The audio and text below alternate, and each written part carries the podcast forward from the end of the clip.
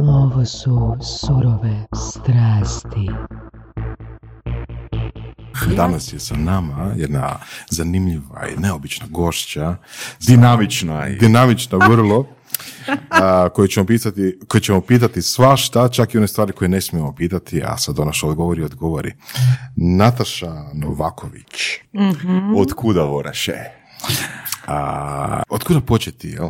Od početka. Od početka, da. A, ured za sprječavanje, to zaštitu ili sprječavanje a, Sukoba interesa. Povjerenstvo. Povjerenstvo? Sprječavanje. Za sprječavanje. Da. Nije, nije za zaštitu. Ne, ne, još ne, Nije, još ne, nismo još ne. ime promijenili, sad smo u toku s tim.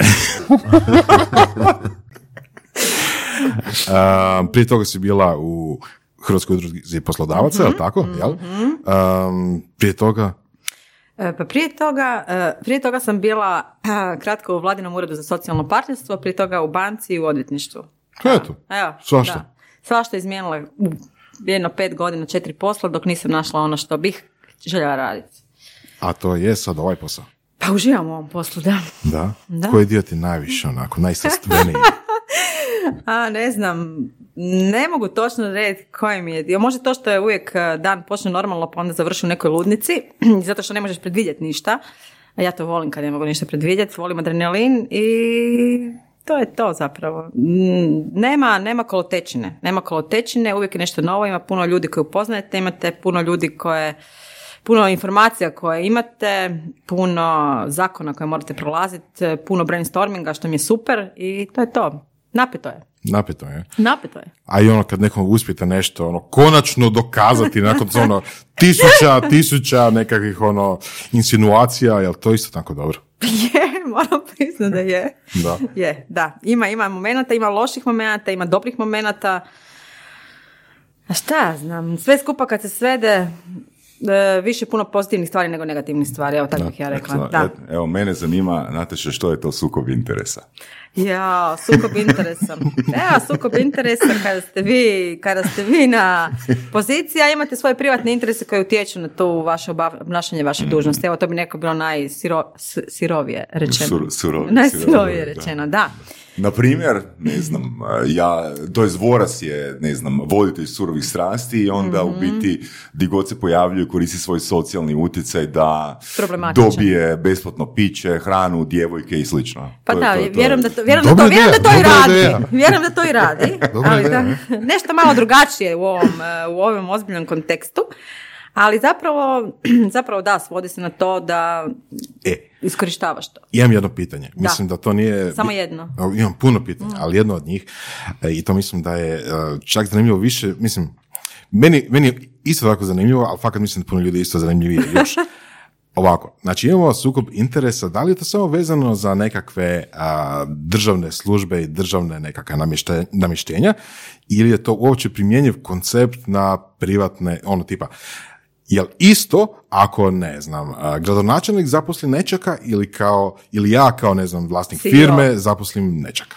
E, meni to isto. Dakle, to je nešto što je compliance u, u, u kompanijama u privatnom sektoru. Dakle, potpuno, po meni, vrijedila bi potpuno ista pravila. Dakle, ti zapošlješ svo nečaka u firmi svojoj, Dobro.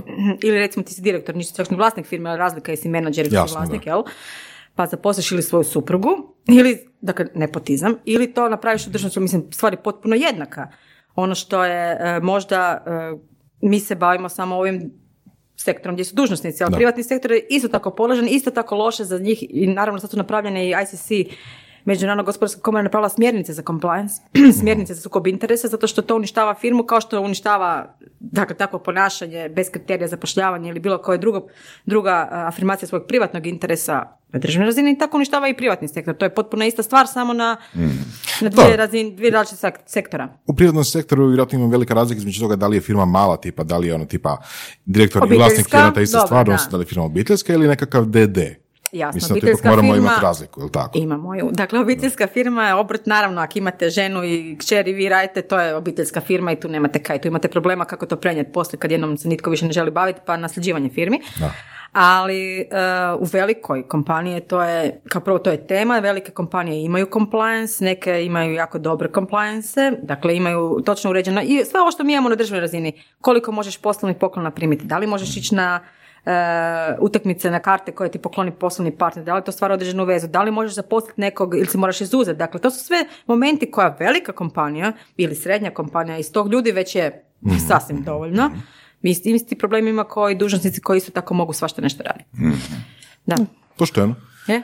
A, Znaš kje mene interesira? A, Sad kad si spomenula poslovni pokloni i tak dalje, a, koliko često se događa da netko ono što radi ili što uzme ne doživi kao sukob interesa?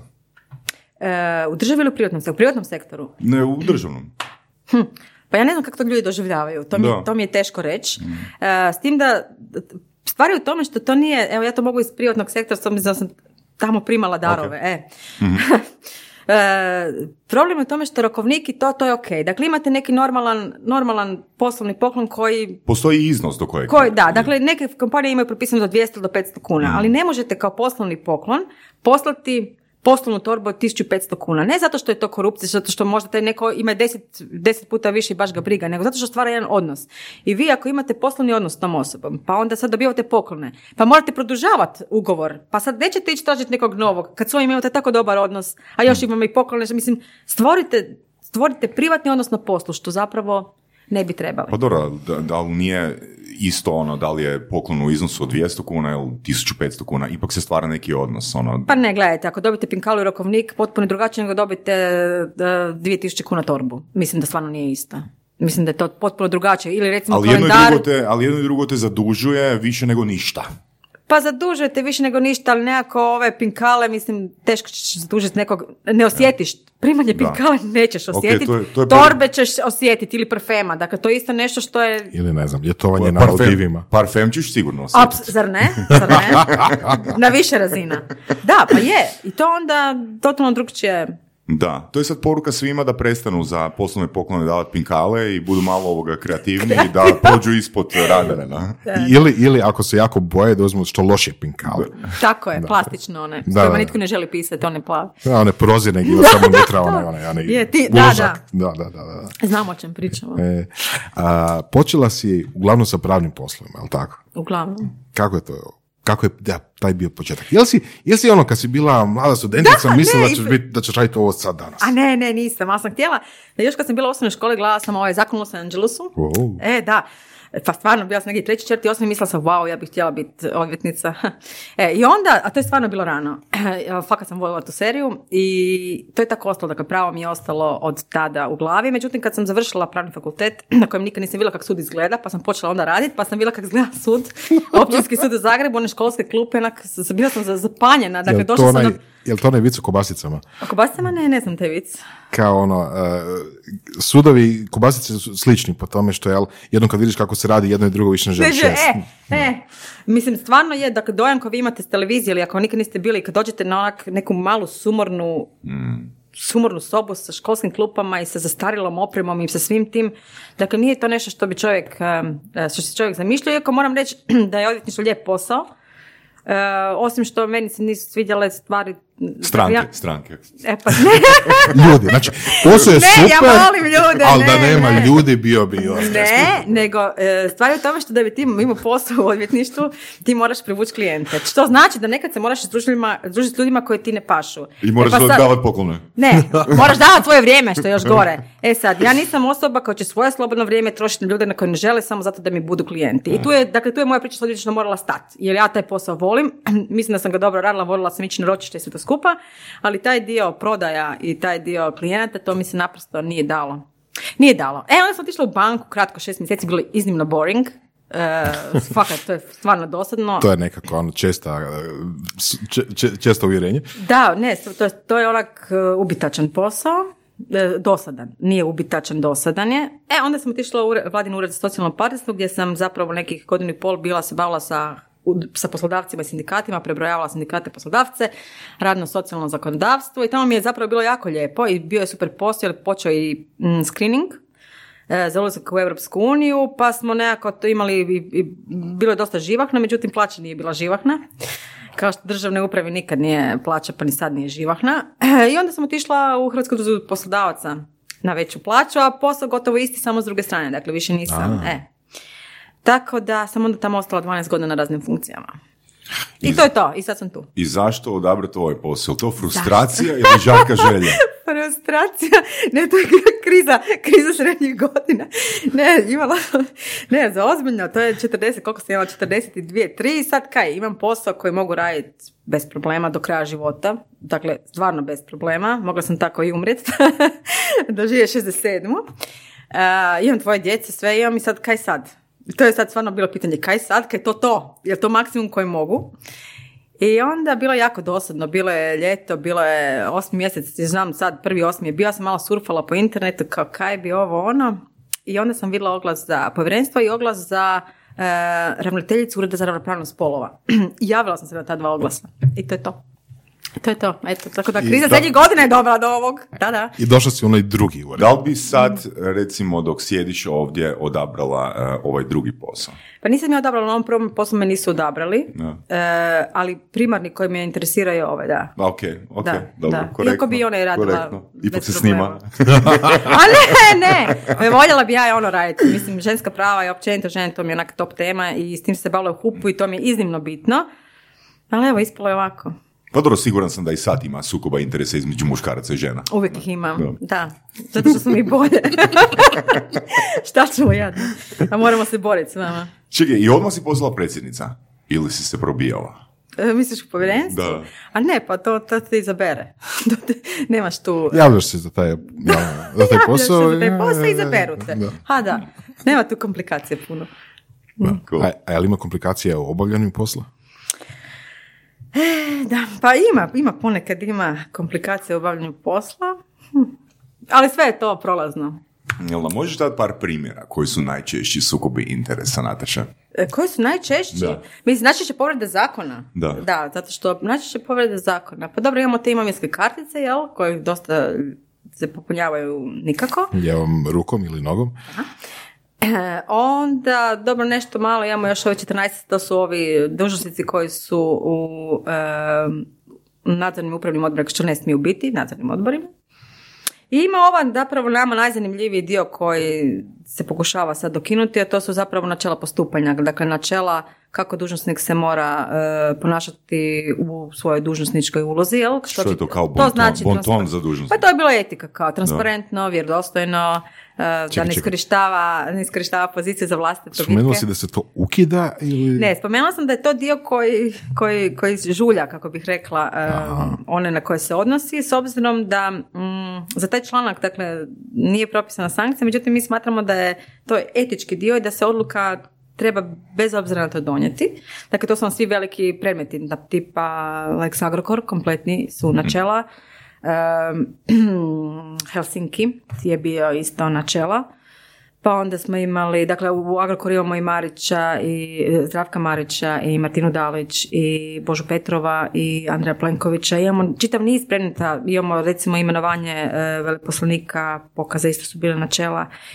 Pa onda Davor Bernardić sad i e, ovaj e, koja je bila kod Trulji no, no, no, no, e, stipendija isto su bila načela. Dakle, to je nekakva, to je članak koji je vrlo jasan, koji nema izričitu sankciju, mi donosimo sve na odluku, dakle, tako je povjerenstvo još u prošlom sazivu e, krenulo, dakle, da se e, i za takve povrede donose e, odluke, međutim to je nešto što, evo, koliko sam mogla pohvatati iz izjava ministra i znam to ovako, neslužbeno, da je to nešto što bi se voljelo dokinuti.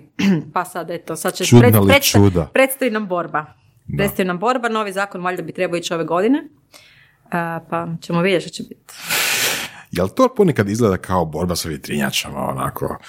U smislu, n- ne, ne u smislu da je fiktivno to protiv čega se borite, cijeli ured, jeli, nego um, rezultat toga svega, to nekad izgleda onako kao da imate preveliki pritisak izvana da jednostavno ne postojite. Pa ne, Ne? ne. Ok. Ne, zato što, zato što zapravo e, kada, kada nas ne bi bilo, bilo bi još puno gore. Pa onda, Da, e, da, da, da, e, da, ono, pa da, onda to da, gledam da. s te, dakle možda ne mogu sve, sigurno ne mogu sve, odnosno ne možemo sve, ne možemo sve postići, ne možemo sve što bismo voljeli, neke, do- neke stvari ne možemo nikad riješiti iz x razloga, zato što je zakon takav, zato što nam ne želi neko nešto poslati ili bla bla bla, ali u konačnici da nemate to sve skupa bilo bi puno gore nego da smo mi ovakvi pa eto i s ovlastima kojima imamo. Da, nekako se čini za Hrvatsku da uspije da postoji uopće takav ured, takvo povjerenstvo. Pa Da, da. da. Um, evo recimo jedan primjer.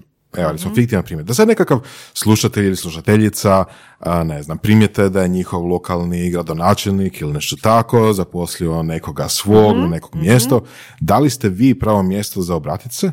Baš ili je to jesmo. nešto drugo? Jesmo, to smo Jeste, mi. Da. Da. I to su zapravo prijave koje mi prijavamo, eh, dakle mogu biti anonimne, dakle čovjek se uopće ne mora bojati, lijepo napiše mail ili pismo ako hoće pisati rukom eh, i pošalje nam dakle svoju prijavu koju smo mi onda dužni istražiti. Jel? I onda mi po svakoj takvoj prijavi otvaramo predmete i postupamo, dakle utvrđujemo, evo u ovom konkretnom slučaju išli bi prvo matični ured vidjeti da li su doista u srodstvu, onda bi tražili eh, natječaj, eh, da li je bio natječaj, ako je svu dokumentaciju i onda bi krenuli dalje u istraživanju dok ne bi došli do određenog stadija u kojem bi mogli zaključiti da je postupak za pokretanje ili nije za pokretanje, dakle ovisno o tome sadržaju, sadržaju spisa.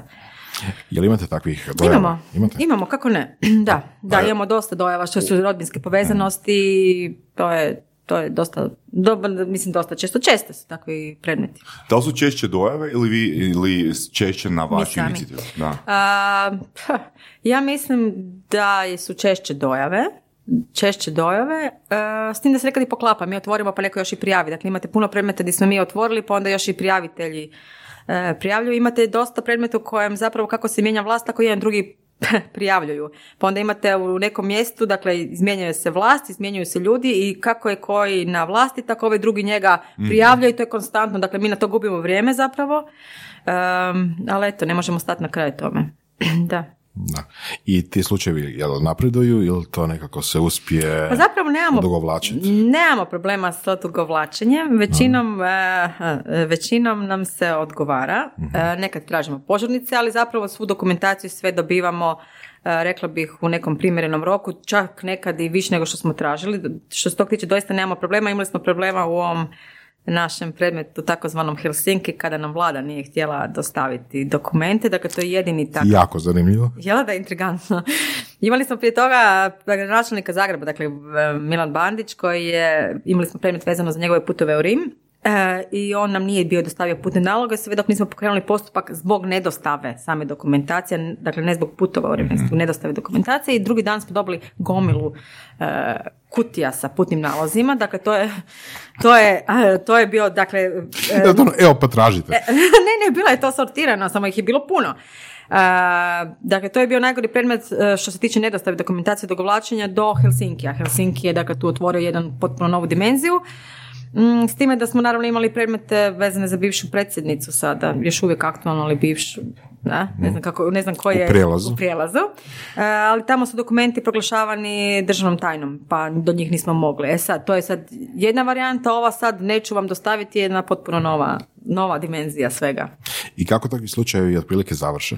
Pa imamo samo jedan, to je taj predmet. e, Ne, ne, ne, nisu nužno, ne nužno za, ne znam, za gradonačelnika ili predsjednicu, nego ono tipa takvi slučajevi da neko prijavi su gradonačelnika ili tako nešto. Jel se uopće išta dogodi? Ili A da, sam mi sve kao- predmete svoje završavamo, kako ne. E, pa e, na Evo, sankciji... i šta, i šta, šta bi bilo recimo u takvom fiktivnom slučaju da ne znam, gradonačelnik zaposli svoju, ne znam, sestru negdje? Ovisi da li je bila javni natječaj, da li je on sudjelovao ili se izuzeo. Možda je sve bilo po PS-u, možda Mhm. čovjek nije sudjelovao, maknuo se, iako tu uvijek ostao onaj trag. Ali opet imate i mala mjesta. Dakle, to je vrlo dosta komplicirano. Međutim, Da. ono što mi uvijek kažemo, a to je da se treba izuzeti deklarirati, dakle mora reći svoju povezanost i ne smije sudjelovati u ni, nikako u nijednom procesu, ne smije potpisivati ništa. Dakle, kad imaš osobu s kojom si povezan, ti ne možeš biti neutralan. Dakle, niko nije neutralan. Možda je moj suprug najbolji u nečemu, ali ja sam tu subjektivna. Dakle, zato se moraš iz kompletnog procesa, e, procesa maknuti. Ako ne, onda idemo temeljem zakona, onda ima i možda i nekih drugih povreda, pa svašta se onda, onda imate jednu prijavu pa se nadopuni s nečim drugim, pa se onda ispituje i to, imamo prijava po deset točaka, pa onda morate deset točaka istraživati, svašta ima. Da? Da, i onda imamo na kraju sankcije, dakle sankcija je ono koju najvišu kaznu, e, koju sankciju koju mi možemo izreći do 40 tisuća kuna. Dakle, to je A mak- ništa, poništavanje natječaja, ništa... E, poništavanje, imamo poništavanje pravnih poslova, to onda idemo, drža- to šaljemo odvjetništvu, pa onda oni to rade zapravo. Odnosno, mi ne, samo ne znam da se pravu riječ u smislu, jel? Ne možemo se- mi reći, e, maknite sad tog čovjeka koji se zaposlio. E, to mislim. Znači, ne da je, znači da je isplativo. Da je, da je sukob interesa isplativ. E, Pa kad tako gledate, zapravo da to bi potvrdili neki dužnosnici koji su plaćali više puta i po 30-40 tisuća kuna, ali u konačnici lakše im je to platiti nego Da, pa je svoje Ono, ponašanje. Par mjesečnih plaćica, bruto, to je to. Da, to je to. da.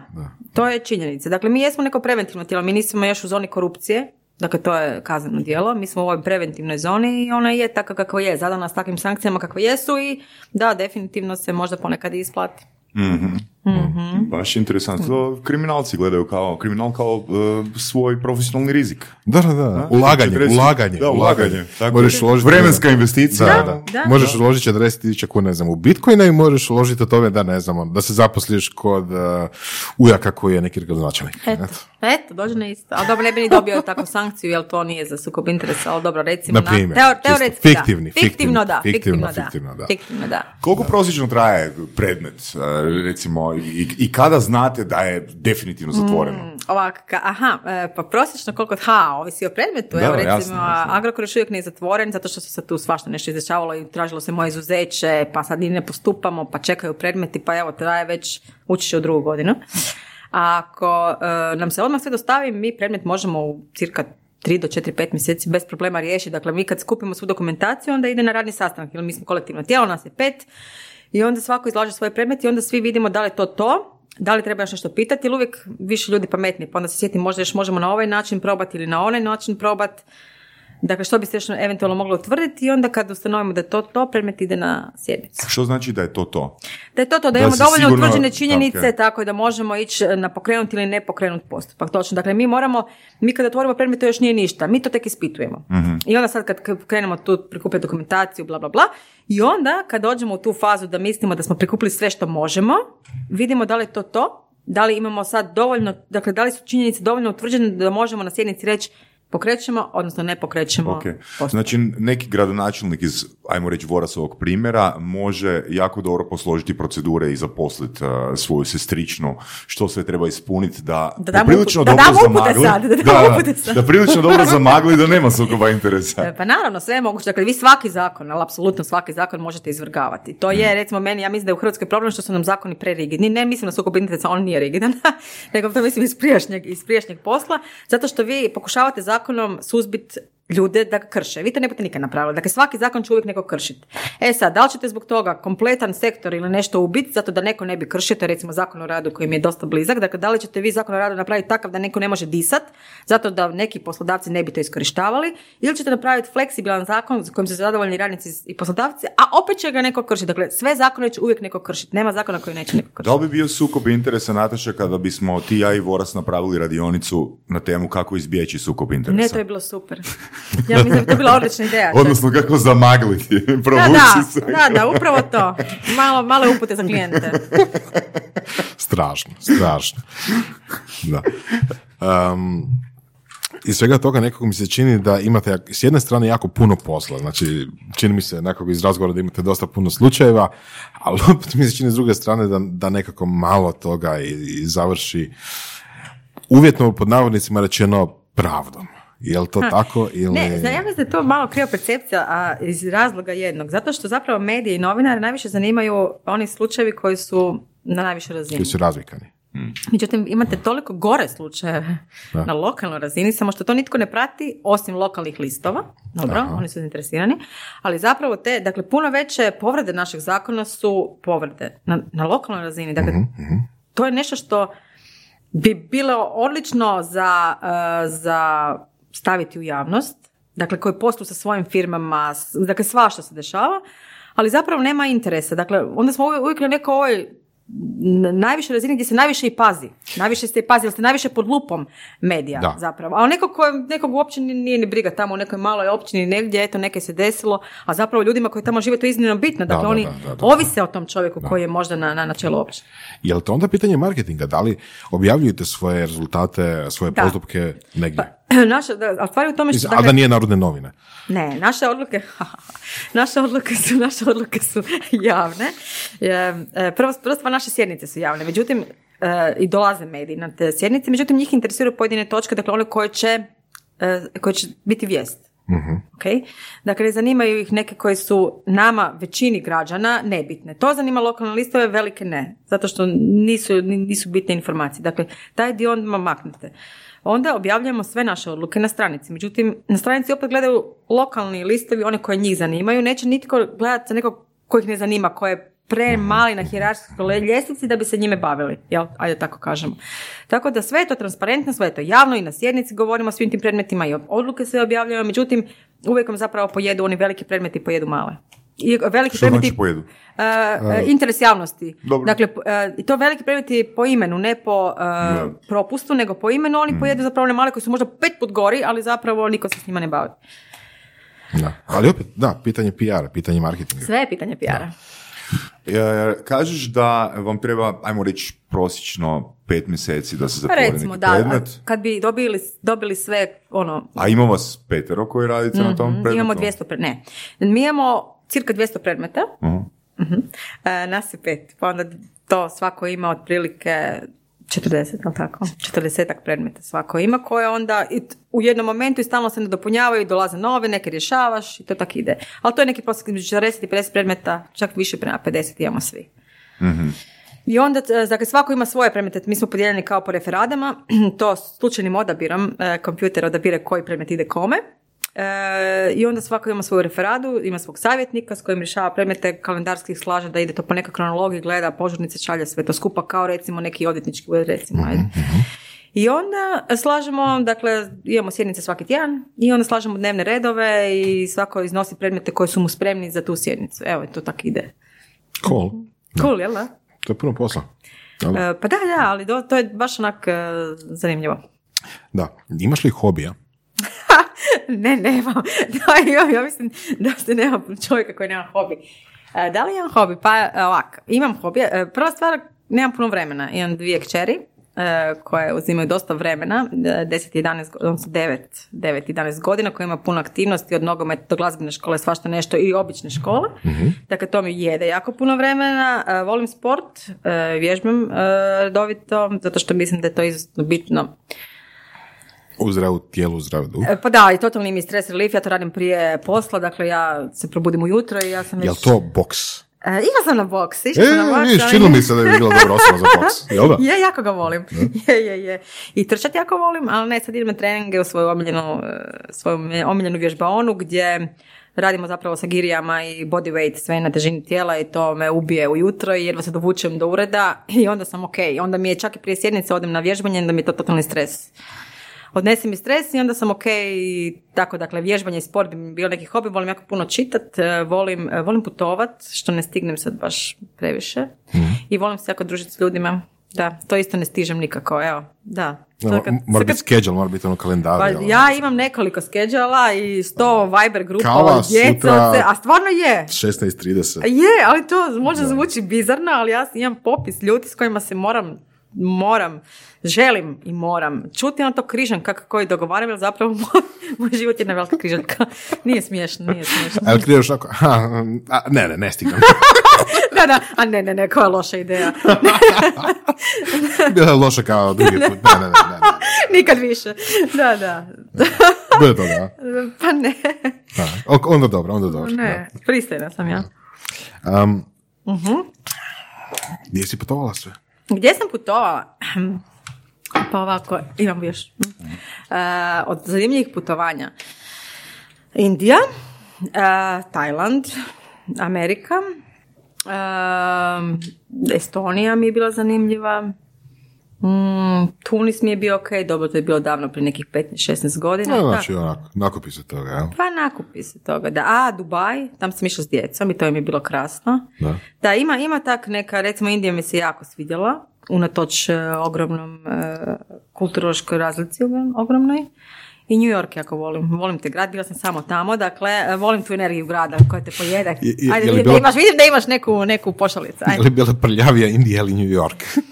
Pa zna, e, znaš kaj, e, što se tiče New Yorka, on je zapravo ja ga nisam doživjela kao prljavog, meni se ono što mi se sviđa što su ljudi vrlo opušteni. Dakle, tamo čovjek prolazi sa šeširom i mačkom na ramenu, niko nikoga ne šljivi uopće, on tak hoda tamo po centru, uopće niko, ali da nitko da bi pogledao kao, a tu u Zagrebu samo da bučeš neku kombinaciju koja onak kao nije ok, svi ćete, dakle taj, taj E, dio da, pusti e, druge da. da, žive kako žive, e. Tog, dakle tamo je to totalno pušteno, možeš hodati, hoćeš hodaj gol, hodaj u štiklama, odi u tenisicama i radi kad god hoćeš, niko te ne, niko te ne, mm, ne gleda. Dakle, to mi je totalno cool. Ima energiju grad, dakle tamo izađeš, kad, iza- kad izađeš iz hotela, dakle ja sam bila u hotelu, a huh, pojedete ta energije grada, Me- ja ga volim, evo ja ga volim, ne, ne znam da li bih mogla živjeti tamo jer nisam probala, i vjerojatno je teško s obitelji, ali kao grad za otići je super. A Indija, s druge strane, Indija, dakle ima taj dio gdje je bila konferencija, bila sam poslovno, koji je lijep, a onda ima dio kad izađeš, kad odeš e, podzemnom njihovom, pa izađeš u dijelu u kojem tipa, evo, ja stvarno nisam osjetljiva na, na te muško-ženske odnose, dakle, ali sam ja nakon jedno 10 minuta skupila svoju kosu, stavila kapu, stavila naočale, jer su oni toliko agresivni da naprosto vam nije ugo- ugodno hodat, e, hodat ulicom, što mi se nikad u životu nije Što desilo. znači agresivno? Istina što, što e, pa imaš tipa- plavu kosu. Da, da, to je jedan faktor. Pa to znači da bulje da se hoće slikati, da dotiču vas, naprosto, ali, ali to je toliko, mm, kako bi, to je toliko jako, pri tome stvarno ponovo naglašavam da sam potpuno prema tome, inače ne dira me, dakle bila sam potpuno uvjerena da mogu normalno proći, međutim nakon 10 minuta, ako sam izdržala 10 minuta, to je bilo to je bilo dovoljno Dobro, mi. ali Nataša, ti se voliš družiti, ono, pa bože moj. Je, ali ovo je previše. A Osim toga imate jako puno e, djece gole koji spavaju na podu ili sjede na podu. Imate jako puno bolesnih ljudi koji sjede po podu. To je onak jedan šok koji, koji, koji definitivno osjetiš kad, kad dođeš. Definitivno osjetiš kad dođeš, ali baš, ali lijepa. Zemlja je zapravo lijepa. Ja, ne znam. Hm. Jel ti to onak, iz, takva iskustva jesu ti izgenerirala dodatnu empatiju? A to morate pitati ljudi oko mene, nemam Ne pojma. znam, pitam, ne znam. Ha, ne znam. Recimo kad se vratiš iz Indije, Mhm. pa onda imaš neki predmet, imaš osobu koja je vrlo vjerojatno u sukobu interesa i Ne, onda ne, jednostavno taj ono, imaš, više, imaš više empatije. A to ne, to ne. Ne funkcionira to tako, nažalost, ne. Ili na sreću. S druge Ne. strane u Indiji, jel, mislim da je sve sukob interesa, nema Pa da, dosta- drugo osim toga. dosta je dakle, zem- zemlja neuređ, da, neuređena, ali bila je zanimljiva. Imali smo neku ženu, tamo su bile silovanja žene, svašta nešto, tako priče ra- raznih djevojčica, mislim baš ono grozno. E, Kad se vratiš, e, kad se vratiš iz takve zemlje, onak, fuh, malo si razmišljaš, ma, malo si razmišljaš o svemu, da. Malo je to ipak drugačiji svijet. A s obzirom da se voliš družiti, jesi Mhm. li u dobrim odnosima s nekim ono, ljudima s kojima si prije vodila predmete? Ha? Prije vodila, pa Da, kako misliš? ono, jednostavno postojala je sumnja u sukob interesa. Dobro. Nije ono bilo Da. dokazano i ostala si dobra s njima. Imaš li takvo iskustvo? Pa ne, zato što sad ne družim s dužnosnicima u principu. Ne, nisu moj krug, naprosto ja sam godinama u poslovnom sektoru Mhm. i tu znam jako puno ljudi, to je činjenica. Dakle, poslovni sektor znam ja, poznajem jako dobro, ali ovaj sektor, ovaj sektor, to nije ni sektor, ali zapravo m, koliko poznajem političare, znam ih ono koliko sam ih sretala na sastancima kad sam bila u gospodarskom socijalnom vijeću, dakle radila u Hrvatskoj udruzi poslodavaca, imali smo sastanke i oko minimalne plaće i zakon o radu, dakle znam i ministre SDP-a bivših i dakle to je razina poznavanja, ali da se družim vani s njima, ne. Zapravo naprosto ih nemam u svom, nisu u mom krugu. Nisu ti interesantni. nisu mi, očito mi nisu bili interesantni, da. Zato što doista nemam, sad kad razmislim, stvarno ne znam da li imam nekog u, u, u, u- užem krugu, nemam sigurno nikog. U širem vjerojatno imam poznanike koji bi bili u, u, u dužnosničkom. Da. A, kad bi mogla, koje zakone vezane za ovo što čime se baviš bi htjela mijenjati? Pa postoji samo jedan zakon, pa onda bi taj i promijenila. Ok, koje članke u tom zakonu? A, koje članke? Koje, koje tisuće članaka u tom zakonu? A ne, ne, naš zakon je mali, ima premalo članaka, ja bih rekla. Nisam mislila da ću ikad reći da jedan zakon da ima premalo članaka, ovo ima premalo. Definitivno premalo članaka. A, pa mijenjala bi, pa sigurno bih stavila dakle, da su nam dužnosnici i, i, i, i uprave e, trgovačkih društva koje su u vlasništvu e, recimo grada Zagreba, recimo dakle ovaj holding bi recimo, mislim da bi članovi uprave trebali biti dužnosnici to A je bio, nisu? i to je bio prijedlog povjerenstva. Ne. Zato što zapravo imate puno novaca koje je tamo na raspolaganju, velika je to mašina, puno je to ljudi i dakle takve kompanije, odnosno trgovačka društva bi trebale po našem viđenju biti e, e, u, u- trebalo bi se to malo proširiti, da. A mi se pretvaramo da holding nije Zagreb, jel? Pa da, ali mislim, u svakom mjestu imate, imate takve, takva trgovačka društva gdje se svašta nešto dešava i bilo bi dobro da se stavi, mislim, to su u krajnjoj liniji preporuke i Europske, Europske komisije, pa mislim da će u tom smjeru ići e, vjerojatno i Greko, da će se tražiti povećanje kontrole nad lokalnoj razini i nad tim i trgovačkim društvom, pa i na lokalnoj razini, koja inače sama po sebi problematična i zbog investicija i zbog svega. Dakle, mislim da smo još, dakle, to mogu još reći iz, prijašnjeg života, kako je to kažem, dakle, iz uh, HUP-a, dakle, investitori vole zemlje u kojima je pravna sigurnost uh, da. Mm. Dakle, jasna. Gdje ne morate doći i bojati se da li ćete na lokalnoj razini morati dati uh, nekome novac da bi dobili 34 papira koliko vam treba za otvaranje nekog projekta gdje nećete šest godina čekati za to, zato što su se možda nekom zamjerili. Dakle, to je nešto što bi, dakle, to nije samo pitanje države i korupcije, to je pitanje gospodarstva kao cijelog, cijelo gospodarstvo je to pitanje, zato što e, ako želimo strane ulagače da se otvaraju tvornice i svašta nešto izvana, onda to moramo i posložiti. Dakle, onda mora biti jasno koja su pravila i da nema odstupanja od toga. I kako se dobivaju dozvole i od koga dobivaš i na koji način dobivaš i koje uvjete moraš imati, a ne da ti netko određuje kada ćeš ti, hoćeš li ti svoj projekt koji je od nekoliko miliona eura vrijedan uh, ostvariti. Da. Kako ono obični ljudi tipa mi i naši slušatelji koji nisu, koji nisu obični, kako mi možemo doprinijeti kako mi možemo doprinijeti sprečavanju sukoba interesa? Ajde, koje pitanje? E, pa e, zapravo svi građani su dosta veliki akteri mm. u tom našem poslu iz razloga što mi po prijavama i pristupamo. Dakle, svakako misli da nešto se dešava, odnosno ima neka saznanja, može to nama prijaviti. Dakle, to je naš osnovni posao zapravo. Da, mislim, jedan primjer, recimo u SAD-u, mhm. ako se posklizneš na WC-u i udariš glavom, ono, hotelu potencijalno, ako se nalaziš u hotelu, mm potencijalno preti tužba. Pa recimo, kod nas. Ja sam, sad, ja sam sada ovoga, putovao ono, liftom gore na ovaj peti kat i uđe jedan isto zaposlenik ovog kata unutra i kaže doživio sam slobodan pad, nemojte ići u uh, lijevi lift. Ne? Ali on je to doživio kao, ok, to se dogodilo. U Americi bi to bio ono, znaš, mislim, interpretacija osobe u SAD-u bi bila, ja sad mogu tužiti ovu poslovnu mm zgradu. mm Znači, hoću reći, znači, osviještenost što je utuživo, što nije utuživo, što je sukob interesa, što nije sukob interesa. Možda bi tu ljudi trebali imati jasnije kriterije, odnosno neke lampice da im se upale kada reagirati. Apsolutno. Mislim, čak bi to trebalo zapravo možda i u školama od početka, ali to mm. je dio građanskog obrazovanja. Dakle, e, i o sukobu interesa i o korupciji, o svem tom progovarati puno puno prije, zato što djeca to zapravo ne znaju. Moja djeca to znaju stjecajem okolnosti, zato što su uključena u moj život i zato kaj je to tak. Ali mm. većina djeca to uopće ne razumije, a mislim da bi bilo izuzetno bitno da razumiju i da razumiju koliko to loše tako rano. Jer teško ćete vi čovjeka modelirati sa 24. Dakle, nećete. Dakle, ono što je naučio do, ajde, osnovna škola pa još srednja, tu je sad pubertet pa do 18. godine, što je naučio, naučio je. I ponašanje koje je naučio i koje je vidio, je zapravo usvojeno. A onda opet kad gledate i sve priče koje su u medijima i način na koji se napravi, dakle, i, dakle kako ljudi dolaze do pozicija, teško da će neki srednjoškolac ili netko na fakultetu reći wow, super, ovdje se znanje može sve. Da. Kaj ne? Mislim, da. teško da će, to, da će dobiti taj dojam. Da, znaš, evo recimo da ću, ono, osobni primjer, dosta jednostavan. Moja mama je radila u bolnici, znaš, i meni je bilo normalno ići preko reda kod mm. doktora. A ti znači, si taj. ja sam tek, ja sam taj. taj. Znači, ja, ja, ja, predmet ja to, nisam, ja, to nisam, ja to nisam doživio kao ono, pogrešno, mhm. krivo. Nek te kasnije kad ono, e, dobiješ ono svoju svijest, mm ono što je etično, ono, zbog čega je ok čekati u redu. Znači, ako si da. odgojen na način da ne vidiš te stvari, ti vidiš to kao svoju potencijalnu prednost. Točno. Da. Točno. A to je kod nas zapravo tako, znači, mislim, od, od početka je to to mislim, eh, ne, ne bih rekla možda kultura, ali to je tako. Da, to je tako. To je tako. Ako ti mama radi u bolnici, pa nećeš i čekat, nego ćeš otići kod mame, izvaditi krv ili šta već radiš kod mame, da, ali to, je, to je tako. Ne, tu svijest kao, možda bi bilo ok da pričekam kao svi ostali građani koji to isto plaćaju, pa, a onda je pitanje ko koliko plaća. Mislim, tu imam tisuću tisuću pitanja, pa ko puni proračun, pa da. Da, da. mislim, takve situacije, ono, veli, možda, možda razmišljam pre rigidno ili pre ne, ne, to je super uto, situacija. utopistično.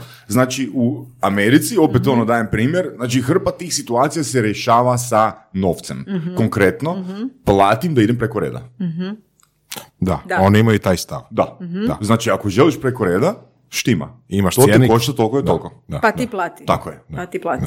Eto. Da, to da, je to je druga, da. Mislim, kod nas još uvijek, mislim, nije samo kod nas, mislim, gledamo Ma sve, pogotovo što ru- ruralnije sredine, to, to više toga ima izraženo. A, ljudi čak ni ne znaju što trebaju napraviti, na primjer, ono, znam osobno par primjera, ono, jel svojih ono, kolega i prijatelja i tako nešto, ne znam, treba, ne- nešto se dogodi sa porezom i sad ne znaš, mislim, piše tu nešto, referencira se nekakav članak nekakvog zakona, ne znaš ni gdje treba što pročitati, ako bi uopće razumio šta piše tamo, jel? I šta ćeš raditi? Pa nazvat ćeš nekoga koji znaš da je radio po, porezno ili nešto. Da riješi ga- problem. Da riješi problem, da. Da. I čak to ne mora nužno biti a, nekakva korupcija u smislu da će riješiti u tvoju korist više Ne, nego što bi trebalo jasno, ići. jasno. Samo nećeš Jednostavno, čekat, Ne na znaš primjer, drugo, ne da. znaš, ne, ne znaš drugu opciju. Nemaš drugu opciju, vjeruješ da će te, ako ideš onako, re- recimo naivno, vjeruješ da će te neko uh, Zavaljat? zavaljat, da, da ćeš najebat, O. ali smijemo. Nis, ni- nismo, držav, državni mediji, nismo državni mediji, da. Ovaj, ali, znaš ono, ne znaš kog će pa, ono, znaš nekoga. Da, pa je, ali to je, to je tako, ali ovo, ovo je baš super primjer ovo sa doktorom, ja mislim, to je baš super primjer, zato što mislim da svi funkcioniramo u, u konačnici tako, kad, kad, kad smo mali i ne razumijemo i zato mislim da je izuzetno bitno, zato što se tu stvara ta, ta klima. Ta klima se stvara kad si mali, ako tebi nešto potpuno normalno kad si mali, bit će ti normalno, ti hoćeš osvijestiti, naravno da ćeš osvijestiti, pogotovo ako želiš osvijestiti. Ali može se desiti da nikad ne osvijestiš i da ostaneš, da ti to postane uh, Je, model, ali, model mislim, to, to sam moraš osvijestiti ili, ili mora postojati... Pa ne, pa ja mislim da bi to trebalo biti dio odgoja, stvarno Da. mislim da bi. Mislim da to je izuzetno bitno. uh, Odgoja mlade. radi roditelji ili odgoja koji radi škola? Oboje. Oboje, samo pitanje ako roditelj nije svjestan kako će odgojiti dijete. Da, da, to. Pa Da, to, a onda da. imate tu školu koja bi trebala možda nadograditi taj dio, ako roditelj sam nije svjestan, možda nekih stvari možda i nisu, možda nemaju vremena, sad ne ulazim u to, iako bi trebali imati vremena, sve mi je jasno, ali sam zaposleni roditelj i znam da nekad vrijeme curi. Ehm, ja ne vidim problema da se to malo i u školama priča, pa imamo toliko predmeta, pa uz to sad ne bi falilo ništa da se malo o tom o građanskom, e, u tom, u tom zapravo sudjelovanju e, e, u društvu, u društvu razgovara više. Da, ok, razgovara, znači Mhm. s time do, dobijamo neku osviještenost, ali kako uh, dođu do tog levela da ljudi odluče reagirati? Znaš, Sad bi to, ti- to, sad to- bi ti e, svašta od mene. Pa polako, jedno po druge. Da. Jedno po Malo druge. po malo, da. Možda malo po malo, ne znam. E, mislim, činjenica je da svugdje, mislim, nismo mi neka iznimka. Činjenica je da nigdje nije bajno. I u drugim zemljama ima svačega. Ni- Nije sad Hrvatska neka crna rupa, ima i drugih zemalja koje se bori s korupcijom, pa imali smo i, i, i stalno imate nekakve zapravo afere i Volkswagen i ovo i ono, dakle i Siemens ima, dakle puno kompanija, puno kompanija i tako je, dakle puno toga ima. Međutim, mi se bavimo sa sobom, jel tu živimo, jel tak? E sad, kako, e, kako napraviti taj preokret da nam to više nije normalno i da želimo, e, želimo da budemo svi korektni i etični u tom smislu, to, je- to je pitanje svih Da. pitanja. Ali, Mislim, je opet sa više marketinga i PR-a oko toga zapravo dobivaš ljude koji su profesiona- profesionalni dojavljivači. Potencijalno. pa na neku ruku da. Pa fajn, Ali opet, ja nemam ništa protiv toga, pa da, ako misliš da nešto nije u redu, prijavi po Da. Bogu. A Neće se tako- nisu samo e, sebe riješiti. kvaka je u tome što misliš da nije u redu. Jel, ono, mislim da, Da, to da. treba početi s nekom Da. edukacijom i se neće. Pa da. Isto primjer od kolega. U Austriji nije tako. a Susjedi, jedan dan susjed dođe kod drugog susjeda, ne znam, na roštilj, svi divno je krasno, zabavljaju se, drugi dan taj susjed koji je radio roštilj, koji je ugostio, jel, cijelu, cijelu, cijelu ulicu, valjda, ne znam, par ljudi, ovaj, pali smeće u svom dvorištu i ovaj ga uredno prijavio, ono, s obzirom što je jučer bio kod njega na roštilju, jel, jeo, pio s njim, ali drugi A da, dan je posao ovaj, je jel, posao. posao je posao. Odnosno, uh, osjećaj šta je ispravno, šta nije ispravno Da. je dovoljno jak da kaže, ok, bio sam kod tebe jučer, jeli smo, pili smo. Bilo je dobro. Bilo je dobro, ali danas fakat pariš smeće u dvorištu i to ne može ići. Dobro, to sad si rekao Austrija, ali to je, to je u konačnici do osobe. To je možda, ne znam, Hercegovac uh, u Austriji napravio, ne? Moguće. Ne kažem da je, ne kažem da je, samo kažem hipotetski moguće. Ne? Moguće, sve je moguće, sve je Da, da, da. moguće. da. Ali ovaj koji ga prijavio je vjerojatno Austrijan. Predasude, bajs. Predrasude. Predasude. Predrasude, istina. Da, da, da. Ono. Hercegovac bi tražio malo, jel, još roštilja. Da, i ja bi. Predrasude. Da, to je to. E, Znači, etika. Ono, Pa ono, je, jednostavno... e, o, o, o, da, zapravo feeling, feeling za etiku. Etika, da. Da, li je nešto ok ili, ili na- naprosto nešto nije ok. Ali to je, mislim, tanka, to se sve uči. Znaš, ali, recimo ima, ima i e, koncept, e, zove se difuzija odgovornosti. A, znači, difuzija odgovornosti, ajde daću ono jednostavan primjer toga. Ukoliko Jasno. ja hodam a, gradom u, na večer i vidim da dečko mlati curu, ja Mhm. Da li ću, proći vjerojatnije ću napraviti? uletit i pokušati obraniti curu. Hvala ti. Ali, ukoliko, je, ukoliko se to događa u tkalči u devet na večer, vjerojatnije neću. Jer je puno ljudi Tako dijeliš je. odgovornost Da, sa drugim ljudima koji to isto gledaju. dijelimo odgovornost sa Ali to je, to je problem. Da, znam, ali to To je je problem. tak, to je jednostavno tak, to nije kulturološki uvjetovano, to je jednostavno tak, zato se zove difuzija Da, odgovornosti. jasno mi je, jasno Da. mi je koncept. Znači, a kad, kad recimo deset ljudi uh, vidi Dobro. Mhm. sukob interesa ili vidi neku nepravdu, a, opet se dolazi do difuzije odgovornosti. Zbog čega da, da ja budem taj koji prijavim? Ha. Ja, možda. Mislim, ako ćemo tak sve u životu gledat, da, da, nije dobro. Da. Nije dobro, ali dobra sva sreća, pa postoje ljudi koji ne, očito ne razmišljaju tako. Da. Očito postoje ljudi koji imaju taj, e, tu taj poriv zapravo da naprave nešto kad vide ne- neku nepravdu. Sva sreća da postoje. Da li takve ljude zovu antiprotivni? Antiprotivni. To je oksimoron. Antiprotivni. Moguće, moguće. Ne znam kak ih zovu, nije, ali, ali nije postoje. oksimoron, to je Nije, moron, nešto moron, drugo, nešto moron. drugo, Da. Um, najveći problem stvarno je u društvu što je ono, su neke stvari postale normalne ili su možda ovdje bile normalne, a više ne bi trebala biti, što je opet druga kategorija. Pa da, sad, e, ne znam, meni- recimo ti kao onako iskusna mama, da tako kažem, jel, sa nekakvim ono, ajde molim te. Me stažom.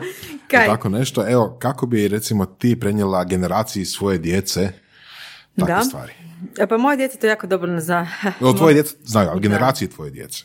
Da, pa mislim da bi se to, to bi se trebalo prvo angažirati nekog pedagoga koji bi dovoljno to mogao e, približiti djetetu u određene dobi, ali recimo, dakle, kćeri su negdje 10 godina i one vrlo dobro, mm, ja sam im objasnila zato što se, e, sam se pojavljivala u takvoj ulozi, pa sad što je korupcija i sve to skupa. Njima je to jako zanimljivo i sad oni pitaju jel to, jel to, dakle, za- zabavno im je. Čekaj, želiš reći da u svemu pokušavaju vidjeti korupciju? Tato je dobio sladoled, a mi nismo. To korupcija. pa ne, ali imaju, imaju te male tikove. filter, mislim, filter na korupciju. Ne, pri čemu ja stvarno ja dođem doma, ja televiziju ne upalim, ali... e,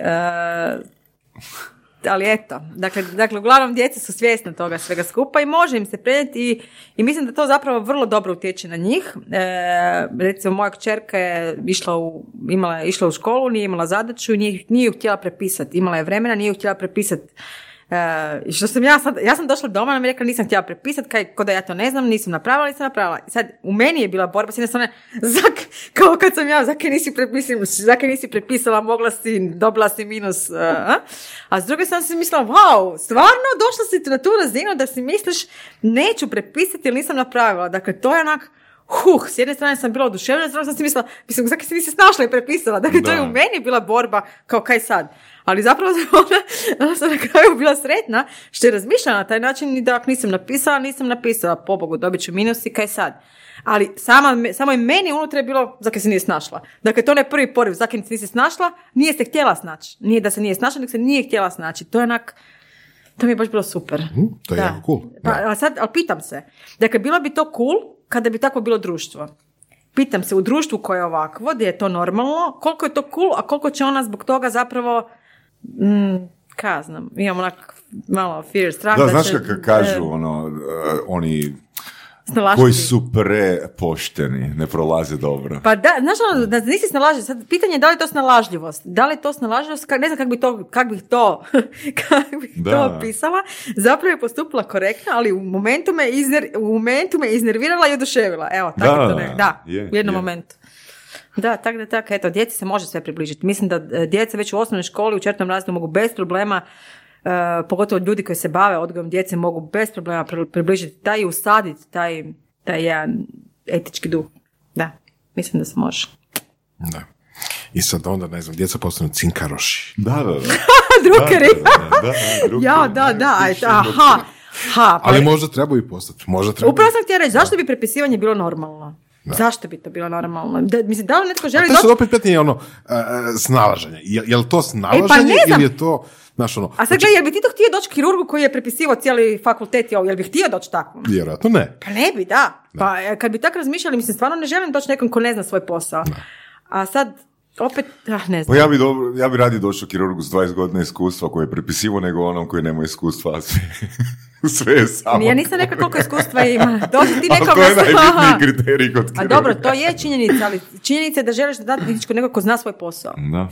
A sad ako je on radio 20 godina pa ima leševi za sebe, pa sad je to naučio, pa si ti došao sretan sad nakon 20 godina u praksi, ha, ti si ima sreće, ovi prije tebe nisu. Dakle, I to je nekako srž uh, cijele priče oko korupcije u, u državi. Jel, jel želimo, odnosno bar u načelu bi trebali željeti da položaj, da, da, da radna mjesta u državnim službama uh, obavljaju ljudi koji su kompetentni, koji znaju što rade. Isto kao primjer, sa, sa kirurzima. Znači, nećemo nekako koji je prepisao diplomu, nećemo nekako koji je prepisao, uh, ne znam, prijavnicu za posao ili je, ne znam, nekomu je rekao što da napiše, nego bi htjeli u teoriji barem želite oni koji znaju da, ali, ali mislim da, e, mislim, državna uprava, državna uprava kao državna uprava je prevelika, ali ima i jako sposobnih ljudi, a ima onih koji ništa ne rade i sjede kao fikusi. Dakle, i tu je problem. Dakle, to je cijeli problem državne uprave. Previše, imate ljude koji... Fikusa. e, imate ljude koji su brutalno dobri, imate ljudi i vuku za onih pet koji ne rade ništa. E sad, To su državni poduzetnici. ne, ali bilo bi super kad bi državna uprava bila top, dakle da je to top pozicija, da samo najbolji idu u državnu upravu, imaju odlične plaće, manje ih je, znaju jezike, rasturaju kompjuter, dakle znaju sve, oni su ti koji su najbolji u državi i rade u državnoj službi. Dakle, to je potpuno preokrenut. To bi, mislim, zato što ne, ovo nema smisla. Dakle, Svi- prvo ljudi, za- ne? Zato što top ljudi odlaze. Dakle, top ljudi neće ostati u državnoj upravi, osim ako im e, novac nije apsolutno, ako im je apsolutno nebitan. Posao u državnoj upravi može biti iznimno zanimljiv. Iznimno zanimljiv i može biti zahtjevan. Dakle, morate jezike znati, morate vladati. Nije to sam tak. E sad, ali ako radite za neku malu plaću, imate, vi vučite kao konj, imate pet osoba koji imaju istu plaću ko vi, a ne rade ništa, apsolutno demotivirajuće. Apsolutno. E sad, kad bi tu bili oni top, dakle ljudi koji žele raditi za državu i koji imaju dobru plaću, manje ih je, rade puno, ali rade kak spada, ko ne bi želio onda raditi taj posao? Taj posao je interesantan sam po sebi. Definitivno je. Mislim, radila sam godinu i pol, ja sam ga otišla zbog plaće, ne zato što mi je bilo dosadno, nije mi bilo dosadno. Ok, kad bi mogla promijeniti to, kako bi to promijenila? Taj omjer. E pa to su oni rezovi koje nikad niko neće napraviti ili neće dobiti sljedeće izbore. Ali to će nekad ne- neko morat napraviti. Dakle, mislim da, ja sam evo prije 12 godina, prije 12 godina, sad 12 godina, bila u radnoj skupini u Ministarstvu uprave za, e, za reformu kako uprave, tako lokalne. Dakle, to prije 12 godina ništa se nije desilo. E sad, ono što bi trebalo napraviti je vidjeti koliko ljudi zapravo bi trebalo otpustiti, što nije popularno, ali je tako, to je činjenica. Mislim, to, od tog, od tog se na, to je zapravo neizbježno, neizbježno, ili ovako trpi dalje stanje, sad ne znam.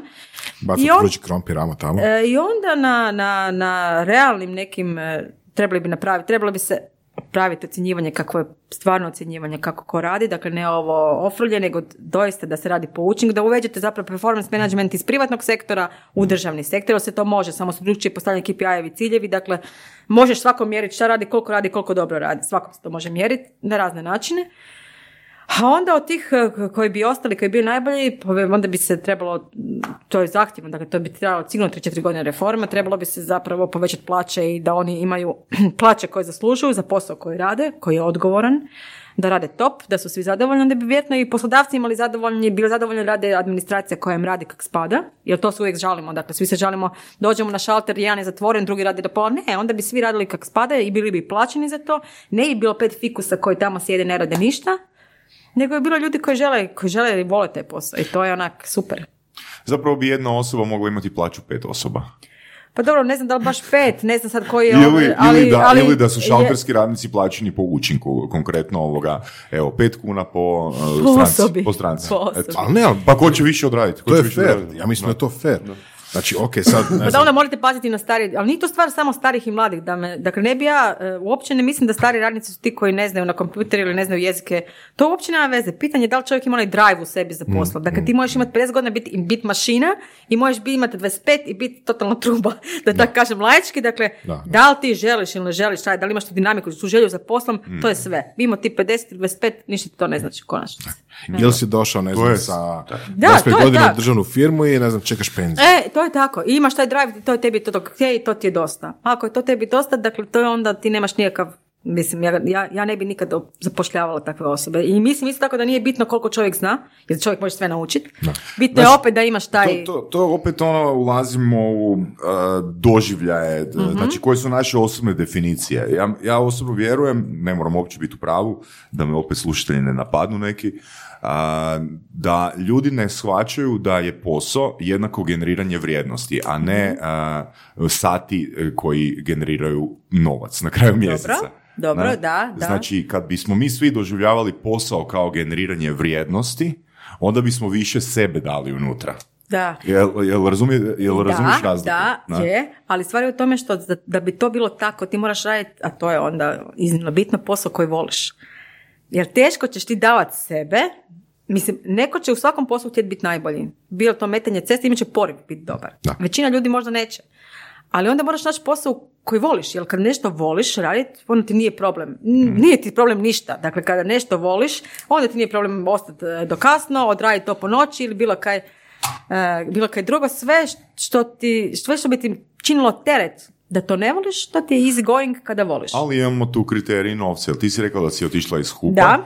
Jer je tu bio dodatni kriterij novca, a rekla si da si voljela taj posao. Jesam, ali sam otišla na isti takav uz bolju plaću. Ok, ok. Kužiš? Znači, dakle, da, kriterij da, plus. da. Ok, štima. Još uvijek je bio to dinamičan posao i sve, sve je bilo zapravo isto, samo sam bila od, dakle nisam bila sindikat, nisam bila vlada, nego sam otišla u poslodavce. Dakle, Mhm. isti posao s drugog aspekta, puno bolje plaćen. da. Da, Šta reći? Da. Mislim da bi se ono, većina ljudi složila s time da čak, mislim, naravno da bi se složila, ja mislim da, da ljudi koji rade po šalterima, koji, koji rade po nekakvim državnim uredima, institucijama, imaju veću plaću, ako bi se to direktno odrazilo na, kvalitetu njihovu usluge. kvalitetu usluge, tako je. Pa da.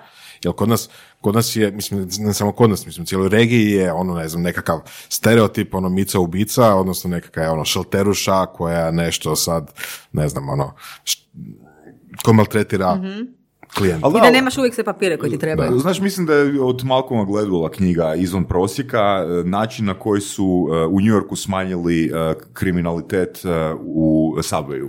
Ili kako se kaže u, u SAD-u? Podzemno. Podzemno. Da. Znači, tako što su krenuli prvo micat grafite. Dobro. Znači, na jednoj ono običnoj ono mikrorazini, praktički nebitno, jer mislim koja je korelacija između nečega, nekog crteža i kriminaliteta.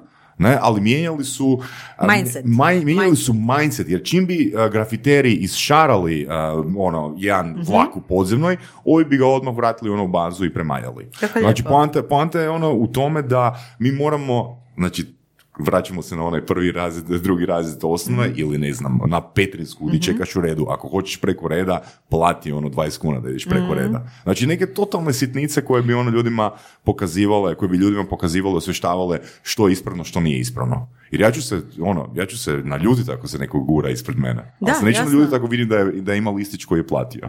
Da, šta ako čovjek nema novac, onda nek stoji, ha? Onda nek stoji.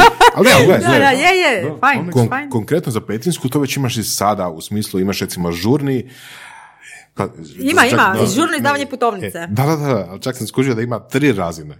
A, Žurno, VIP, vrlo ima žurno. VIP, Ima, za, ima. vi- za vozak. E, to, imaš, imaš. Ne, U imaš- jednom danu, Kako je to bilo? jedan dan, tri dana i klasična to, to, da, da. I imaš cjenik. Znači, jedno košta ne znam, 151 kunu, drugo košta, ne znam, 250, treće košta, ne znam, 400. Ali to je okej. Super. Ako ti treba do sutra, ako si zaboravio i treba ti do sutra, a plati to onda. Tako je. Da, ja sam za to... to Ili ako ne želiš čekati u redu, plati. Ono, možda ti ne treba, ali plati. A da, Puno. Da. da, Ne, ne, imaš u svakom slučaju da. šaltere ne, koji ne su- volim ljude koji se guraju. Žurne, jedni su za ove. Da, da, da. I tamo ne čekaš. Da, da. Sad ovaj, e, treba, a dobro, čak, htio sam reći da toga bi bilo teško prenijeti u medicinske nekakve okruženja, ali imaš hitnu gdje dođeš ono odmah na red, Mhm. ako ti ne znam, Onda imaš poluhitnu ako nemaš novca. Ili te ostave na cesti ako ga uopće nemaš. da, ako ti fali samo pola ruke, onda ideš na polu hitnu. Da. A onda ako ti nije ništa, ideš kod, kod ovog opće prakse, prakse. pa onda, jel. Da te pokrpa. Da. da. Ne, to, sam, to, to nije baš, to nije baš nice, ali doista bi se moglo napraviti puno. da. Što tebe frustrira, a da sad postoji? Što, frus- Što tebe me frustrira? u, u kojem smislu? Ono- Frustrira mene tisuće stvari, ne mogu sad. U kojem smislu što me frustrira? U smislu posla, to zakon koji je Voras spomenuo. Odnosno, članci. E, frustrira me, ono što me frustrira, frustrira me taj e, možda odnos prema povjerenstvu. Dakle, Odnos koga? E, pa recimo evo konkretno predmet Helsinki, dakle frustrira me činjenica da netko tko je na vlasti može reći to na najvišim Mhm. nivoima vlasti može reći nešto neću vam nešto dostaviti da je to fajn. Dakle, dakle imate propisano zakonom zakonsku obavezu, nema sankcija, ali imate zakonsku obavezu dostaviti dokumentacije i da vam netko kaže neću. I da je to ok. Evo, to me frustrira. Mhm. To ne bi smjelo biti ok. A što ti okida strast? Pa svašta, sva- svašta, svašta, svašta meni okida strast. E, na poslu e, mi svaki predmet koji je zahtjevan mi je zapravo totalno, totalno me zapali, zato što e, mi fali, ja volim taj adrenalin i svaki predmet koji je zahtjevan meni je samo dodatna, dodatna motivacija. Općenito mislim da mi mozak tako funkcionira, ja ne volim dosadne stvari i uvijek tražim nešto novo, što je mom bivšom šefu išlo jako na živce, pa je rekao da imam mozak u ping pong lopticu, E, naprosto e, ne volim ustaljene dosadne stvari, volim nove stvari, volim izazove i nije mi problem ni poginut ako mi je zanimljivo. Da. Cool. Da, cool. Baš cool. Je, je, ponekad je dosta naporno, jer s druge strane ne znam odustat, što iako u teoriji, u teoriji mislim da čovjek treba znati kad odustat i mislim da je to pametno, međutim to znam u teoriji, u praksi e, sam spremna poginut. Da, što nije toliko cool i mislim da to nije mudro, ali još uvijek to e, ne mogu e, savladati Mislim da u za- praksi. Mislim društvo je jako dobro da imaju takvu osobu na tvojem mjestu. E, Pa hvala, da. A, ovo, ovaj koncept da postoji neka, nekakva obveza, nekako pravilo bez sankcija mi je totalno bizaran. Obaveze bez sankcija? To što si rekao, da imaju obvezu dostaviti tebi E, pa da, papire, pa da. ali sankcija nema. Kako Mislim, je to, kako, sankcija kako je ta- to obveza? Kako je to, Sankcija je znači, ta da ono, smo mi ništa. pokrenuli još jedan postupak zbog, samo zbog nedostave dokumenta i zapravo utvrdili da su e, postupali dakle, i premijeri i ministri nevjerodostojno i netransparentno. Netransparentno zapravo, zato što nam nisu dostavili, ali tu je kraj. Ali činjenica jest da je to nešto što je zapravo ostalo kao da je u redu. Ne može biti u redu da premijer ne poštuje zakon. Ne može to biti u redu. Kako to može biti u redu? Dakle, taj, taj, taj odnos kao tu neko kao povjerenstvo mi je onako frustrirajući. Evo, to mogu reći da je frustrirajući. Da. A, dobro, prođe. Prođe. E, Kakvo je stanje u kojem se nalaziš uh, u, trenutku kad dobiješ takvu informaciju? Jel onak, uh, onak bacaš stvari sa stola i trgaš zavjese ili što? Poželiš otići na pa dosta si blizu, dosta si blizu, ali ne bih sad, e, ne bih sad e, skicirala. Ovisi kako kad, nekad sam poprilično hladnokrvna, nekad dočekujem, a nekad, e, nekad sam onak, hmm, da, nekad sam u stanju ovog zavjesa i toga, tog što si sad. Jesi ti, jel bi rekao za sebe da imaš ono malo trunkicu o svetoljubivosti u sebi? Kao svaka rit dojde na šekretna, da kad se dogodi takva situacija, kad se dogodi takva situacija, eoj, kad tad ću te ja... Ja pamtim, ja sam, ja sam te ja zlopamtilo, ja sam zlopamtilo, to nije I ja isto. Da, ja sam zlopamtilo. to je činjenica kako i privatno i poslovno, uh, a onda opet dođe neka točka koju prelomim, to je kad mi se ne da više ovak, ono, recimo znam momente kad sam s nekim posvađana nakon pet godina ga vidim, mislim, bože, ako čak sam ja gubila vrijeme, onak, uopće mi je irelevantno, ali zapravo onaj osjećaj koji ti stvore ljudi, e, ti ostaje, dakle u- uvijek ostaje. U meni i teško prelazim preko toga zato što zapravo mi ostaje to u glavi. Ne vjerujem si to nekako. Još nisam uspjela neku tehniku naći za to. Ili ne želiš možda. Ili Pa možda i ne želiš. želim, pa Eto. možda i ne želim, točno, da, možda bi to čak bilo bliže istine, ja pokušavam sve naći neke opravdanje, ali možda ne želim. Neke stvari treba. Pa je, neke stvari u životu se pamti, to je istina. Da. Da, meni kaže da sam zlo pamtilo, ja kažem ne, ja sam sve pamtilo. Da? Da, sam Dobro, dobar ja isto imam dosta- ja isto, Tako da, da. moram zapamtiti Da onda dobre stvari. izvučem, da. Da. Ha, da, nisam E, sigurna. kad te recimo na večer ne možeš zaspat, Mhm. ono, iz kojeg razloga ne možeš zaspat? A pa imam dosta problema sa snom. da. Zato što mi se mozak neće ugasiti. Zato što, i čak ne mora me ništa ni mučiti. Uopće me ne mora ništa mučiti, nek se on neće gasiti. Dakle, ja sam fizički full umorna već, e, ali zapravo mi mozak kao nešto razmišlja kao. Da, i onda, i onda to tak traje. Da, ne znam, ne znam koji je razlog za to. Da. Ali jel razmišljaš o idejama ili razmišljaš kako ono, a, ono da ona rit dođe na šekret opet? Razmišljam ja o svemu. To, teško je to reći o čem ja razmišljam. Ne znam, mo- mo- moj mozak ima svoj život, on po noći sam bira šta će. Da. Ali na kraju, na kraju se smiri i zaspim i, i to je tak, da. Da, isto tako ono što je zanimljivo, ni godišnje odmore baš ne volim. Da, da. Dosta, ali stvarno ne. Zato što... Vjerujem. Dosta Dosadno. Vjerujem. Dosadno mi je i onda jedva čekam zapravo da se vratim u te žrvanje, koje I što onda možda nije ideš u, zdravo. ideš u restoran ili stojiš ispred restorana i gledaš koja grupa je dobila stol pred, uh, preko Pred reda. mene, da, Preko da, reda. to, s tim se, s tim se ne bavim. ne- Korupcija, korupcija. Samo vi provocirajte. Naći, naćemo se mi izvan studija. Ovi su dobili hranu, a mi smo došli prije. Tako je, tako je. Ali to nije okej. pa nije okej. Kaj se ne... Pa da. Ne, Evo. I treba prijaviti. Treba prijaviti. Šefu restorana. Upravi vodovoda. Ali, ali recimo, eto, prilika za učiti djecu, e, da, vidite, ovako, ovo ne, E, tako ovo se ne postupa. E, ovo ne. ili guranje u auto, vidite, ovako se ne postupa, ovaj čovjek se gura tu, postoji red koji ja nikad ne puštam, pa makar mi skrši auto. Ne, mrzim te koji se guraju. Fajn mi je kad neko pita ili recimo Da, svi- stvarno čo... Ali doista one koji onak bez, mislim, ha, mislim, da, stvarno, i to su najčešće muškarci, moram reći. Ozbiljno. A, je, ja sam baš primijetio žene. E, ha, ha. Ne, ali stvarno jesu, valjda zato što su možda imaju tu malo veću dozu agresivnosti. Ili su nam možda filtri takvi da primjećujemo. Ha, možda smo biased, da. Da. Oni drugi su krivi, oni drugi su krivi, nismo mi. Nije, nije, ne, ali stvarno, to je, mislim, že, druga, muškarci i žene su drugačiji, to je, to je činjenica. E, daj mi reci, daj nam reci Kaj? Nataša, ajmo ovak, kad bi, ono, sad imala 67 godina. 60 sad? Bože.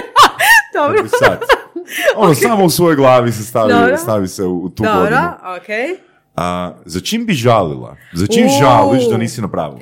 Pa, huh, za sad ne žalim, za sad ne žalim i nastojim, to, je jako, to je jako bitno pitanje zapravo. E, Dakle, e, da. E, možda da, moram razmisliti o, to, o tome.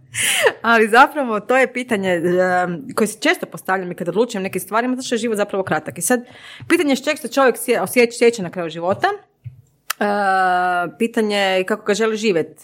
Dakle, ako ćeš stalno se bojati nad izborima, ja, ja volim donositi volim donositi odluke i nije mi to problem. I dobro i loše, rađe donesem odluku nek mučim i sebe i druge. Čekaj, dakle, to jel je želiš tako. reći da vjeruješ u slobodnu volju? Vjerujem volju, da. Ok, Vjerujem u slobodnu volju. vjeruj i dalje. Dobro? Ne, e, i postoje li ima ga? Pitanje je koliko možeš to? podnijeti, pitanje je koliko možeš podnijeti pritiska društva, Da. da, živiš kako hoćeš, i koliko možeš podnijeti um, od onog što misli društvo da je normalno da bi ti trebao. To je činjenica. Dakle, tu smo svi imamo neka ograničenja i kao kaj će misliti, iako baš me briga kako misli, ali u znači, ono, imaš neke... mačku na ramenu.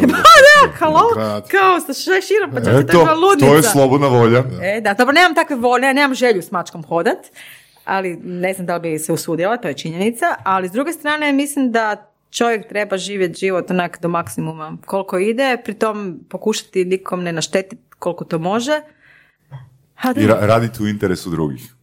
Pa- Sebe i drugih. E, raditi u interesu društva, ja bih rekla ja volim te društveno odgovorne, tim sam se i u HUP-u bavila, dakle društveno poslovanje, mislim da je to jako bitno i mislim da ljudi trebaju živjeti na način da razmišljaju o društvu ne samo o sebi.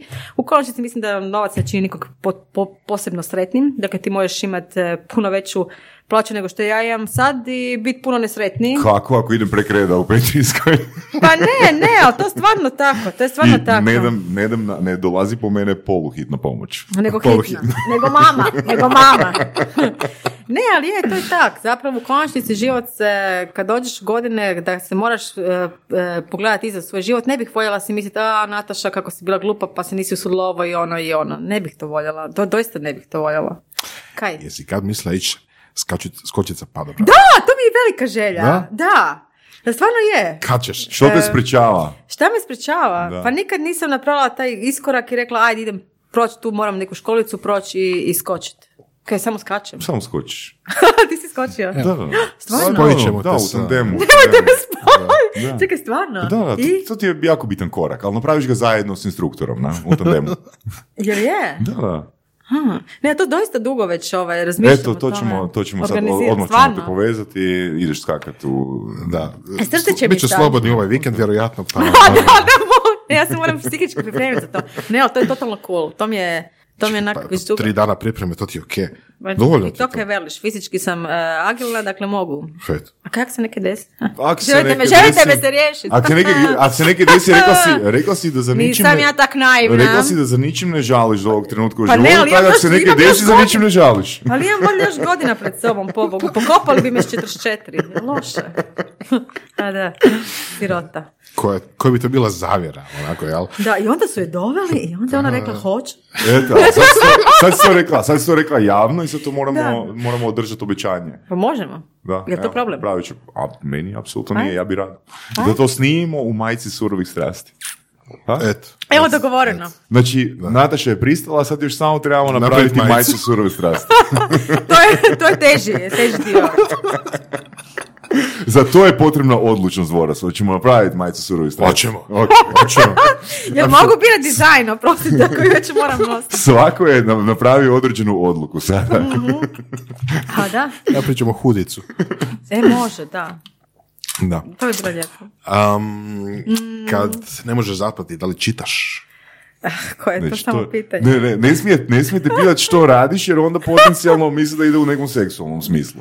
A zato smjeru. nije pitao. A, Moramo biti džentlmeni. Da. da, da, da. Dobro, ne moramo. Da li čitam? Ka, znam, već sam iscrpljena. Ja da, čitam, pokušavam kao zaspat, ovo, ono, pa da, ili sam na mobitelu najčešće, što je isto problematično. Da, U, ovisna da, sam da, dosta o mm, tim spravama. Da, pa da neke čitam, ili na mobitelu, ili knjigu čitam, volim čitati knjige. Pa mi je Tipa stan malo lju- ljubiće. Ono kad ti je Voras htio sad imputirati je da slušaš surove strasti. Je li tako, Voras? Da, To, a pa kaj ne veliš? Da, pa nisam shvatila, malo mi trebalo. Slušaj, ova, slušaj kaj? surove strasti. E. A, a, a, a za čitanje, uh, Da. je li imaš nešto što bi preporučila? Nešto što je tebe dovelo do ovakvog etičnog mindseta kakav imaš danas. Da. Dakle, bi to bila poslovnu Biblija? literaturu. Znači, a, zakon u Los Angelesu, je li tako? Zakon Los Angeles, da. Angel. Kaj to postoji još? Zakon u Los Angelesu. To sigurno postoji. Extended Jel je- to se negdje edition. može gledat kao. Pa to je, pa to je utjecalo na tvoj život. Je, to- zamisli. Da, ali zapravo ono... To je za- smiješno, to je bizarno, to je bizarno. Zašto? Zašto, zašto? Zašto je bizarno, zašto Da je si, utjecalo? da si išla u sudnicu našu, ono, u Zagrebu, onak tu sigurno ne, ne bi poslala Ne bi imala tu želju, da. Da. Američka serija je zapravo utjecala na to. Amerika je najviše utjecala na naše živote. To je to. Jel? To može biti možda zaključak ovog našeg um, druženja. Ja, šta, šta se Kaj? može nau- naučiti iz Amerike? Pa može se, pa dobro, ima oni tamo dosta tog, što, što se može, što je dobro i što je loše, koje je svugdje zapravo, da. Da, mogu bi to staviti kao naslov. jel? može. Dakle, knjige. Knjige, aha.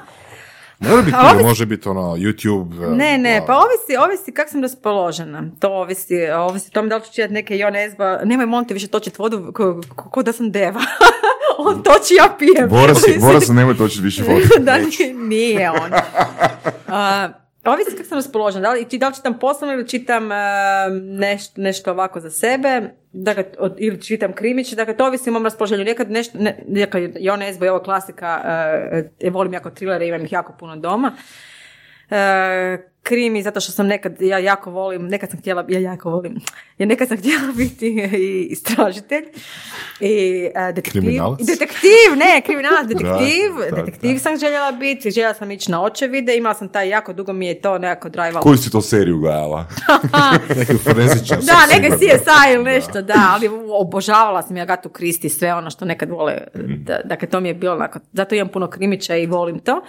I Patriciju Cornwell i tak to. Uh, onda imam jedan dio koji mi je tipa uh, uh, ovaj Carl Luis Zafon i ovi španjol, dakle on je napisao Sjenu vjetra koji mi je onak maksimum, prekrasan roman, ima one šantara o Indiji koji je napisao ne znam ko. A onda imam rupi kao recimo i poezija koja je sad izašla prošle godine dvije knjige Med i mlijeko i Cvijeće i nešto koje imam doma koje su fenomenalne onako Dobro. b- baš mrak. Um, e, onda uh, Eli, uh, kak se, Šafak se Al-. Alan Ford. Alan Ford, znači, a da, kako ne, i Black Stena, Kapetan Mickey, Kapetan Mark, to sve, Mr. Uh, Mr. No. Mr. No. Mr. No, uh, Marty Misterija, Rip Kirby, haha. da, da, kako Evo, ne. u Alan Fordu, Alan Ford je fakat izvrstan uh, ono, Plati dva resurs, jedan. resurs za naučiti o Je. moralu. Ne? Alan Alan Ford Ford je- Alan Ford je genijalan. serija. Ne, ali to je fakat genijalan, genijalan. Ne znam da se još čita, da li bi to recimo djeci, morala bi probati sa svojom djecom. Da li bi Pa, bilo... Ima ga po kioscima, da. Ne znam da li ga se Ali da li bi kupuje, bilo sad ali- uh, djeci primamljivo čitati? Evo, to se pitam. Da. Jer prošlo je halo 40 godina skoro, otkad je to meni bilo interesantno. Da li bi to sad Grumf i Remija bili interesantni njima? Ne znam. Hm, Da. Možda ih zanima povijest. možda, možda i ne. A od drugih knjiga ti ovo? Poslovnih, profesionalnih? Uh, poslovnih, pa, uh, uh, The Work Rules. Uh, Kako, Google- kako? Rad uh, vlada. E, da, od Google knjiga zapravo Laslo Bok je napisao knjigu o tome kako je u Google napravljena, dakle kako radna atmosfera i taj dio. Onda imamo dosta ovih feminističkih win like a man, win like a woman, work like a man, tak nekakvih ide žena, dakle taj nekakav ženski drive na poslu. Mm, šta bih još, pa ima tu puno tih uspješnih ovakvih, sedam uspješnih ovakvih, onakvih, ima dosta tih poslovnih knjiga, ali nekako sam prestala se baviti, moram priznat sa... sa- Ma joj, to, ću- to ćemo mi snimiti, ali lektiramo surovih strasti. Pa, Da, pa znam da imate projekt. Da. Pa ima, mislim, ima dosta knjiga, ali zapravo e, u jednom trenu su mi dosadile. U jednom trenu su mi dosadile zato što se vrtila zapravo u jednom trenu oko istih stvari. Da, da. E. da. I onda dok ti dođe nešto novo, što bi me, a sad u ovom poslu pogotovo nemam, dakle, moj prošli posao je bio dosta vezan i sa ljudima i sa ljudskim potencijalima, imam si jako širok spektar tog što možeš čitati. Za stručnu literaturu u ovom dijelu je dosta boring. Mislim sad da baš da mi se čita o korupciji, nije, nije mi neka, nije mi neka e, napetost. E, tako da sad sam malo skučena sad s tim, s tim knjigama, nažalost, poslovnim. Ali ovo s druge strane imam, imam ove koje u slobodno vrijeme čitam, koje su mi zanimljive romane i to mi je onako full ok. Volim to. Bez kojih tri stvari ne bi mogla u život? Bez posla, bez djece i obitelji. E, mislite kao e, osobe ili kao... Ti odluči. Ja Ti odluči. I kaj je bila treća? Ja ne znam sad, glazba moja, volim glazbu jako. Ili putovanje, ne znam, ne, sad to je pre, možda bih promijenila prioritete, rekla sam posao na prvo, sad kad bi mi skučili na tri ovako, sad ne znam, morala bi razmisliti, ne idemo ovako. Posao, Ne može samo. A kad bi mogla, koje bi tri odabrala?